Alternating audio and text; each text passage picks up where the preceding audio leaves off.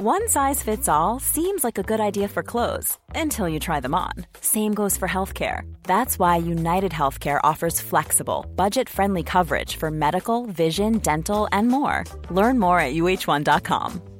I'm Sandra, and I'm just the professional your small business was looking for. But you didn't hire me because you didn't use LinkedIn jobs. LinkedIn has professionals you can't find anywhere else, including those who aren't actively looking for a new job but might be open to the perfect role, like me.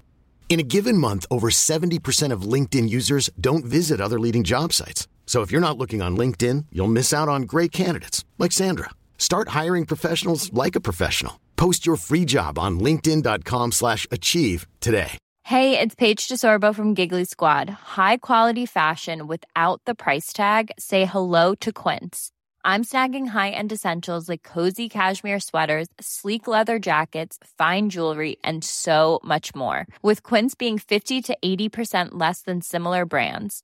And they partner with factories that prioritize safe, ethical, and responsible manufacturing. I love that. Luxury quality within reach. Go to quince.com slash style to get free shipping and 365 day returns on your next order. Quince.com slash style. Du lytter til en podcast fra TV2. På baggrund af dette har politiet rejst sigtelse mod den 32-årige for frihedsberøvelse, voldtægt og drab på Emilie Meng. Politiet arbejder nu ud fra den teori, at den 32-årige mand, der er sigtet for at have frihedsberøvet og voldtaget en 13-årig pige for knap to uger siden, også kan have stået bag andre forbrydelser. Blandt andet mener politiet, at det var ham, der slog Emilie Meng ihjel i 2016. Så hvor meget tættere er politiet på at opklare en af de største drabsgåder i Danmark de seneste år? Det er dato i dag. Jeg hedder Thomas Bug Andersen.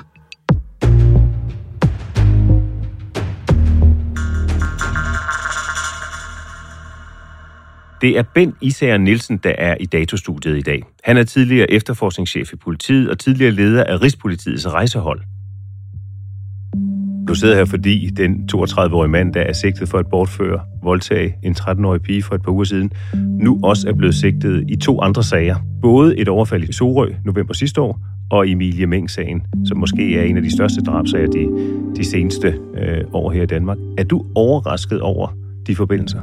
Jeg kendte det jo selvfølgelig ikke, ikke i detaljer eller konkret, men jeg er ikke overrasket over, at en mand, som er sigtet for så voldsom og usædvanlig, heldigvis, kriminalitet, også kan stå bag andet. Det er jeg ikke overrasket over. Han er ikke dømt endnu, så det er jo selvfølgelig med den uh, tvivl, der er, ikke der er sket en domfældelse nu, at som jeg ser det, vi har at gøre med en farlig serieforbryder. Og jeg tror på, at der kan sagtens komme flere sigtelser mod, mod ham. Udover de to sager, som er kommet frem her onsdag. Det vil ikke overraske mig. Han har jo til synligheden haft den profil, vi har set det i nogle andre sager, kørt under radaren, en såkaldt almindelig mand. Mange gange, når man sådan møder gerningsmænd, som har begået rigtig grov kriminalitet, viser det sig, så er det ofte, nu skal lytterne ikke se med jeg laver citationstegn, almindelige mennesker, som man slet ikke troede det om, og som derfor ofte er kørt under radaren, indtil lige pludselig de bliver afsløret. Og det er han så formentlig nu. Nu er han i hvert fald delvis afsløret. Der er flere sager, der flyder sammen her. Lad os lige tage den seneste først. Den 13-årige pige, der for et par uger siden blev bortført og, og voldtaget, og en 32-årig mand, som bliver anholdt. Den 32-årige blev anholdt søndag eftermiddag, efter pigen blev fundet i live. Han er sigtet for at have frihedsberøvet den 13-årige og ført hende til først en adresse og derefter en anden adresse. Sigtelsen lyder også på voldtægt. Hvor usædvanligt er det, at man finder gerningsmanden så hurtigt i den sag? Det kan man ikke sige. Jeg kan bare se med stor tilfredshed, når jeg kigger tilbage. Det er helt afgørende, at politiet agerer på den her måde. Vi så det også senest i den såkaldte Mia-sag, som også desværre endte med drab. Mia Skadhauke Stævn fra Aalborg. Hvordan Nordjyllands politi med det samme bruger samme strategi, som man også gør her i Sydsjælland. Massiv udmelding, stå i kontakt, stå til rådighed med kompetent efterforskningsleder, inddrag medierne, øh, befolkningen, for at få alt det der, og at man tager det dybt, dybt alvorligt fra starten. Fordi i den fase, indtil man finder offeret i den seneste sag fra Vestjylland, heldigvis i live, men så går det meget sjældent faktisk, så er det jo lige man finder så er det helt afgørende, at man involverer øh, borgerne fra start af. For alt det, der skal ind omkring billeder fra overvågningskameraer, dashcams i biler, alt hvad folk har privat overvågning og offentlig overvågning, meget af det, det forsvinder jo igen. Det bliver overspillet efter kort tid, hvis ikke der er nogen, der ligesom sikrer det. Alt det skal man have involveret befolkningen i, og det er helt afgørende. Den her sag for et par uger siden, den står i rimelig stor kontrast til Emilie Meng-sagen, hvor politiet ikke agerede på samme måde. Lad os lige opholde os et øjeblik ved Emilie Meng-sagen. Hvad var det, der skete? Jamen, det var jo en 17-årig pige, der i øh, juli måned, en morgen i, i 2016, forsvandt, efter hun og nogle veninder havde været i byen. Så forsvinder hun sidst set på Korsør station. Hendes kammerater tager en taxa, hun vil gå hjem, og så dukker hun ikke op, som hun skal. Den 17-årige Emilie Meng blev sidst set kl. 4 søndag morgen, da hun sagde farvel til to veninder ved Korsør station. Og efter en større eftersøgning, også med hjælp fra flere frivillige, indstillede politiet altså eftersøgningen, da der ikke var flere spor at gå efter. Jeg kan heller ikke i detaljer, hvad man gør godt og hvad man gør forkert dernede, men i hvert fald, det kan jeg også se, at Kliver og hans, hans kolleger siger nu, vi fik nok ikke sat i gang, som vi skulle. Vi vurderede den nok forkert på dagen. Altså, hun dukker op op igen. Hun er også 17 år. Der er jo altså, uanset man kan lide det leg, der, der er jo forskel på, om det er en voksen, der ikke dukker op til tiden, eller det er et barn. Og den er ikke sådan lige at slå op i et ringbind og sige, hvad, hvad, hvad er aldersgrænsen for, hvornår vi gør det inden? Man kommer nok for sent i gang med alt det der, involverer medierne massivt. Billeder, fotos fra overvågningskameraer, teleoplysning, alt det der. Det er nok fair at sige, at det kan alle se i dag, at man vurderede sagen forkert fra starten.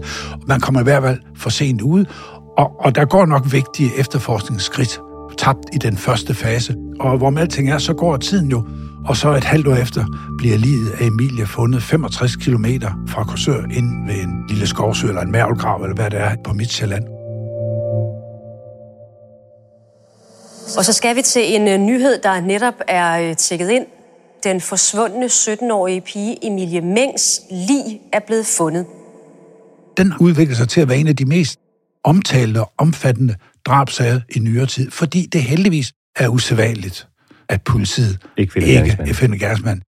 Og det, der så er kommet frem på et presmøde, som blev afholdt af Sydsjællands Lolland Falsters politi her onsdag, det er, at de anser, at der er et link mellem de to sager.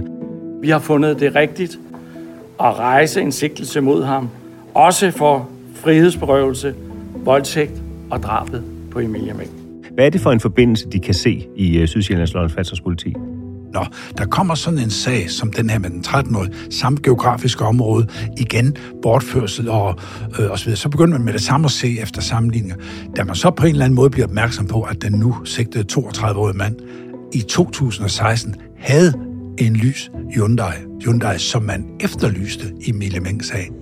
Politiet i Slovakiet har ifølge BT beslaglagt en bil af samme type, som var efterlyst i forbindelse med drabet på Emilie Meng i 2016. Før bilen endte i Slovakiet, har den ifølge BT været ejet af den 32-årige mand, der lige nu er sigtet i sagen om bortførelsen af en 13-årig pige. Da Emilie Meng forsvandt i 2016, efterlyste politiet en bil, der kunne være en lys Hyundai i30, som blev set på overvågningen ved Korsør station den nat, hun forsvandt så er det jo klart, at man sætter massivt ind. Tror du, at Tysklands Lunders og politi i det øjeblik, sagen med den 13-årige bortførte pige kom frem, og man blev opmærksom på, hvad for en bil han havde, at så har de tænkt, Emilie Meng, der ja. er klokker, der ringer. Ja, og det ved jeg jo i sagens natur ikke noget om, men det vil jeg tro, den har stået blinket øjeblikkeligt, og andre sager, man har uden tvivl med det samme sagt, det her, det skal kobles op med efterforskningsmaterialet i Emilie Meng-sagen. Det tyder også på, at man har været meget hurtig til at spore den her, som jo åbenbart har været totalt skadet, solgt til skråt, alligevel genopstår fra de døde, havde han sagt, i Slovakiet. Og det, som selvfølgelig gjorde det svært i tiden efter Emilie Meng-sagen, det var, at der var, er faktisk på det tidspunkt 2140 ejere i Danmark af en hvid Hyundai i30, men han er faktisk, den nu 32-årige, blev afhørt, sådan som jeg forstår det, i Emilie Meng-sagen. Hvordan forklarer du, at man ikke på det tidspunkt så lavede det egentlige link? Ja, jeg tror endda også, som jeg forstod pressemødet, man også tog et DNA-mundskrab af ham. Jamen, det kan jeg jo ikke forklare, og den læringsproces, tror jeg, på et eller andet tidspunkt, når der bliver tid til den del, den tror jeg, at politiet går ud med at sige, gjorde vi noget forkert, eller opdagede vi bare ikke linket? Men altså, du kan jo ikke sigte tusinder af mennesker, fordi de har en bil, eller fordi, øh, tror man har taget mundskrab over tusind personer den af. Du kan jo ikke sigte dem alle sammen, du skal jo finde forbindelsen. Lad os lige snakke lidt om det øh, mundskrab, han åndsynligt giver på det tidspunkt til en DNA-test, foretaget af politiet. Hvordan kan du forklare, at det heller ikke fører til en opklaring af sagen, eller bringer politiet nærmere ham som gerningsmand? Nej, det kan jeg jo ikke forklare, men jeg kan sætte nogle teorier op, fordi mange, når man taler om DNA, så tror folk, hmm, hvor svært kan det være? Det ligger der på den flade hånd. Politiet har DNA fra gerningsstedet. Det sammenligner man bare med DNA fra en mistænkt, og enten så er der et match, eller altså et ikke match. Men sådan er det jo langt, langt fra altid. Men øh, et halvt år i et, en skovsø, en øh, mavlgrav, det gør ikke noget godt for biologiske spor. Det ved jeg da i hvert fald. Det, som så også kom frem på presmødet øh, onsdag, der politiet så også sigter den 32-årige i, i en anden sag, et overfald i, øh, i Sorø november sidste år. Sigtelse for trusler med kniv, forsøg på frihedsberøvelse og forsøg på voldtægt på en ung kvinde i november 2022 i Sorø. Men politiet vil ikke fortælle, hvorfor eller hvad forbindelsen er der. Hvad, kan, du, kan du hjælpe os til at blive klogere på, hvorfor må ikke det? Der er en enorm interesse om sagen og opmærksomhed på sagen, men der er også for Emilie Mengs forældre og bistandsadvokat for at orientere dem. Men man har siger fra start af, at man vil ikke gå ind i detaljer omkring, hvorfor man har rejst sigtelse i de nye to sager, altså Emilie Meng og den 15-årige fra november øh, sidste år i øh, Sorø. Hvordan ville det kunne skade efterforskningen, hvis de sagde for meget? Det kunne det gøre på, på mange måder, hvis de er offentliggjort. Hvad har hvem sagt om hvad? Det kan få andre. Der kan være medgerningsmænd, der måske ikke direkte har medvirket i overgreb, men som har dækket over, som har stillet køretøj til rådighed. Det, behøver, det hele behøver ikke være foregået i den her Hyundai. Der kan være andre ting. Der er jo rigtig mange nye afhøringer og nye målrettede øh, efterforskningsskridt omkring den 32-årige, og det deler man ikke. Der er jo også hensyn til, at man, skal, man kan sige, at nu mistænker vi det her, men nu arbejder vi videre med at finde ud af, holder det vand? Kan det føre til en tiltalerejsning, og måske om lang tid, måske til en dom? Men man skal også huske her i, hvor alle bare flokkes om at komme nye oplysninger. Vi lever i et retssamfund. Der er en 32-årig, der er mistænkt for alvorlig kriminalitet. Sigtelse, det er politiets arbejdshypotese. Det er langt fra en tiltale. Det er langt fra en domfældelse. Der har jo været en del, som du også var inde på, kritik af Emilie Meng-sagen og efterforskningen og den sene reaktion fra politiets side. Den 16-årige Emilie Meng fra Korsør forsvandt for senere at blive fundet myrdet, men gerningsmanden er stadig på fri fod. Nu står familiens advokat og Emilie Mengs far så frem med kritik, for der er flere forhold, der ifølge dem ikke er blevet undersøgt tilstrækkeligt. Kommer de her forbindelser, der nu er kommet frem øh, fra politiet, kommer det til at forstærke kritikken, eller er det i virkeligheden et plaster på såret? Det tør jeg ikke vurdere nu, fordi det kommer an på, hvordan den falder ud. Fordi fejl i en opstartssag, det vil altid ske. Hvor berettiget det er, det tror jeg, jeg vil afvente og se, hvordan øh, politiet selv lærer. Hvor ofte sker det, at man øh, på, på den her måde får et gennembrud så mange år senere? Altså Emilie Meng-sagen, det er jo helt tilbage i 2016, det, det er syv år jeg tør ikke lige øh, sige, hvor mange gange det sker, men når politiet typisk får hul på en cold case, som det hedder, så sker det altid på baggrund af tre, fire ting. Det ene det er, at gerningsmanden lige pludselig tilstår, eller en, han har betroet sig til, går til politiet og fortæller om det, eller at øh, han begår en ny forbrydelse, og politiet i forbindelse med opklaringen af den finder ud af, at han også har gjort den. Det er lidt det, der er tilfældet her. Eller den fjerde må det så blive, det er, at politiets efterforskningsredskaber, typisk inden for DNA, er blevet for fint. Og der sker rigtig meget med DNA nu. Nu er den 32-årige mand så sigtet i hele tre sager. Hvor usædvanligt er det? Det er øh, heldigvis usædvanligt i Danmark, at man kan øh, køre under radaren så lang tid. Men man ser det her til, Sydsjællands London politi har kunne fortælle, at mandens DNA så bliver holdt op imod materiale i, i andre uopklarede øh, sager i andre af landets politikredse, for at se, om der er en sammenhæng på, på en eller anden øh, façon. Vi er helt naturligt i gang med at kigge ind i, om der er andre sager. Det gør vi både lokalt og sammen med landets øvrige politikredse, og vi er i tæt øh, dialog med den nationale enhed for drabsefterforskning i den her scene. Er der andre uopklarede sager, hvor du tænker, der kunne godt være en forbindelse der. Ja, det er der faktisk, men det må jeg nok heller lade være med at sidde og løfte sløret for her, fordi selvfølgelig sammenligner man hardcore ting som DNA, fingeraftryk, øh, signalement, biler, telefoner og sådan noget. Men der er også, nu taler vi om sådan noget det her gerningsmandsprofilering, der er også noget med gerningsmandens adfærd, hans modus operandi.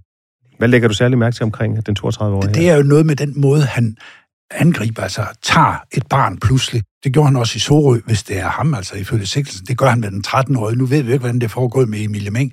Men den adfærd vil man selvfølgelig kigge på øh, i hele landet og sige, har man andre sager, hvor man måske ikke lige har hardcore spor som DNA, eller noget, så vil man kigge på adfærden og sige, kan det passe? Og der kan ligge mange sager, og det gør der, det ved jeg jo rent faktisk, hvor det måske ikke er med voldtægt eller bortførelse og drab. Så det er det, de kigger på nu? Ja, at sige, der er meget, man kan sammenligne med nu, som man jo selvfølgelig gør øh, i indland og måske endda i udland. Politiet sagde også på pressemødet, at den nu øh, 32-årige mand bliver sigtet i de her to sager, øh, ud over bortførelsen af den, af den 13-årige, fordi han skal have øh, de rettigheder, man skal have som, som sigtet, så politiet kan gøre deres arbejde. Hvad, hvad betyder det helt konkret? Det er jo retsplejeloven, som er den lov, der, der definerer politiets arbejde. Den siger, hvis man kan mistænke mange, men hvis man begynder at gå målrettet efter en person, måske endda begynder at afhøre ham til det, eller iværksætte målrettet efterforskningsskridt, så skal politiet rejse en sigtelse. Primært er det, fordi det er faktisk, det lyder nogle gange lidt hul, men det er jo ment som en beskyttelse af den mistænkte, som jo, skal vi huske, er uskyldig, indtil han en dag bliver dømt. Og i forlængelse af det, Bendy siger, den, den 32-årige nægter sig jo øh, nægter sig skyldig i alle de anklager, der nu er kommet frem, eller alt det, som de to øh, ja. nylige sager her øh, indeholder. Så hvad kommer der til at ske herfra? Ja, i det omfang, han vil udtale sig, det har man jo ikke pligt til som sigte. Det er også en af de rettigheder, man får. Man har faktisk også den rettighed, at hvis man gør, så skal man ikke tale sandt. Man har også lov til at lyve. Man kan sådan set ændre forklaring. Så der er jo en lang række. Men i det omfang, han vil, så skal han jo selvfølgelig afhøres minutiøst til de her forhold om sin Han har ikke pligt til at sige sandheden? Nej. Du er ikke pligtig til at inkriminere dig selv. Det er jo ikke sådan, at man siger, du, vi tror, du har gjort det, kan du bevise, du ikke har gjort det. Han må selvfølgelig ikke rette en urigtig anklage mod andre mennesker, men han må lyve, han må nægte at udtale sig, han må ændre forklaringen lige så tosset han vil. Det skal bevises uden for enhver rimelig tvivl. Så der bliver afhøring af ham, der bliver afhøring af de nye ofre, den 13-årige, og så nu det nye, øh, vi har hørt om med den 15-årige pige fra Sorø. Der skal ske en masse rensagninger, kriminaltekniske, biologiske DNA-undersøgelser af hans køretøjer, hvad han ellers haft adgang til. Hvor lang tid tror du, der kommer til at gå, inden vi kommer til at høre fra politiet igen i de her sager? Når han skal frist forlænges, som det hedder, når han skal i retten igen den 11. maj, hvor den første øh, varetægtsfængsel er udløbet, man kan kun blive varetægtsfængslet fire uger ad gangen, så vil politiet så der øh, nævne de nye sigtelser, og så er det egentlig først, når anklageskriftet foreligger på et eller andet tidspunkt, at man bliver orienteret om i befolkningen og medierne, hvad tror politiet så egentlig, vi kan bevise om den her mand? Fordi beskyttelsen af den mistænkte øh, sigte, den, den, den er altså også træt i kraft nu, når han, når han får sigtets rettigheder. Bent Især Nielsen, mange tak skal du have for at gøre os klogere på de her sager. Velbekomme. Det er Sissel Ravn og Emil Laversen, der tilrettelægger i dag. Lyddesign Søren Valur. Redaktør Astrid Louise Jensen. Jeg hedder Thomas Bug Andersen. På genhør.